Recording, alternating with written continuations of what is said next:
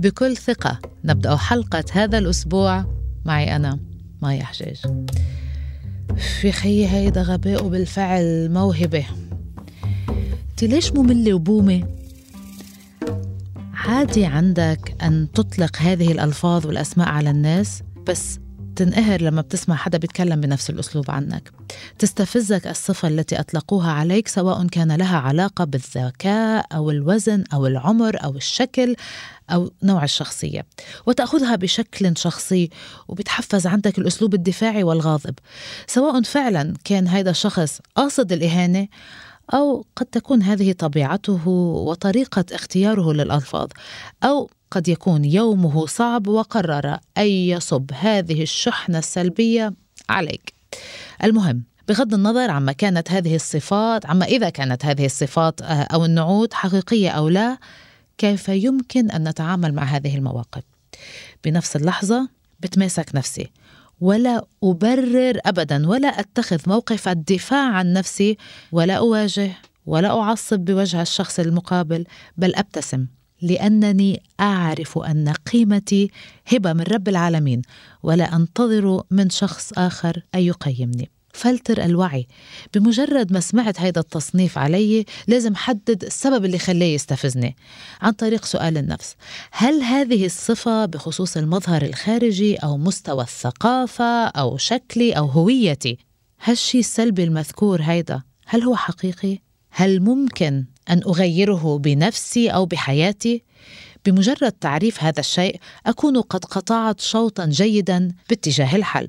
لو قدرت غيره هيدا خير على خير. ولكن إن ظهر أنه شيء لا يمكن تغييره بحياتنا عندها أحاول عدم التركيز عليه بل أسلط تركيزي على نقاط القوة والصفات الإيجابية التي أمتلكها وأعتز بما أجيده من مهارات ومعرفة وسلوك وتصرفات ولا أطالب نفسي بالكمال واحتراف كل شيء بالدنيا. أنتبه للشخص الذي أساء إليه. هل كانت يعني مرة واحدة وبتعدي مثل ما بيقول عمرو دياب تجربة وعدت أم أن الشخص هذا دائم التنمر وهوايته إطلاق الأحكام والصفات السلبية على الناس وعلي؟ لأنه بهاي الحالة حيكون قراري المقبل أن أبتعد عنه وأحيط نفسي بدلا منه بأشخاص إيجابيين وداعمين وبيقدروني على القليلة. الكلمة إلها أثر الكلمة إلها قوة. ياما ناس طورت من حالها وحلمت بالمستحيل وحققته بسبب كلمة سمعوها بحقهم أو عنهم. أنا غيرت حياتي كلها بسبب كلمة قالتها بنتي لما كان عمرها 12 سنة. ياما ناس انحبطت آمالهم إلى أبعد ما بتتخيلوا من وراء كلمة وحدة ولا نقصد فقط بمحيط العمل وبين الأصدقاء ولكن أيضا مع أهلنا وبين عوائلنا. أحيانا تتغير شكل حياة شخص لأنه سمع الصفة أو النعت السلبي عليه من والديه بشكل جدي وصدقها. يمكن أطلقوا هاي الصفة السلبية بنية تأنيب ضمير الأولاد وتحفيزهم ولكن النتيجة تظهر عكسية على نفسية الطفل اللي يتأثر وبحس بأول خذلان بحياته على يد أهله. مثلا أنت غبي أنت مش خارج علم مش خارج مدارس آخرتك تجيبي أولاد وتعدي بالمطبخ. الكلمة حتى أحيانا ممكن تهدم بيوت. المرأة التي تسمع إنه هي غير جميلة بشكل كافي وغير ماهرة بشكل كافي وكلها على بعضها نط انف ومش كفاية بشكل كافي باللاوعي تصدق هذه الصفات وتحبط وتتخبط. وما منشوف إلا أنها دخلت باكتئاب أو حطت رجلها على طريق لا عودة وأصبحت مستعدة للطلاق. من المهم أن نتذكر أن التسميات هي مجرد كلمات لا تحدد هويتك.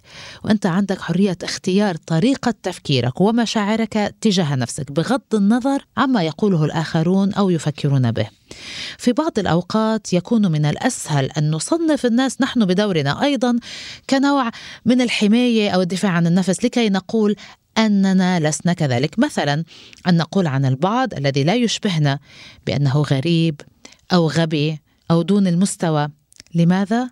لكي نقول أننا لسنا كذلك. فنحمي أنفسنا من أن ننتمي إلى تلك المجموعة. نحن مش هيك. نحن أحسن من هيك. نحن اذكى من هيك. نحن أرقى من هيك. نحن كلاس رح انتظر تعليقاتكم رأيكم الشخصي بسبب قيامنا إحنا بأنفسنا بإطلاق النعوت والصفات على الآخرين. الكلمة الحلوة طالعة والكلمة البشعة طالعة وأثرها باقي. الكلمة الطيبة صدقة بتنور الوجوه بالابتسامة وبتضوي القلوب فخلينا دايما نستعملها. ما نصنف البشر إلى مجموعات وفئات.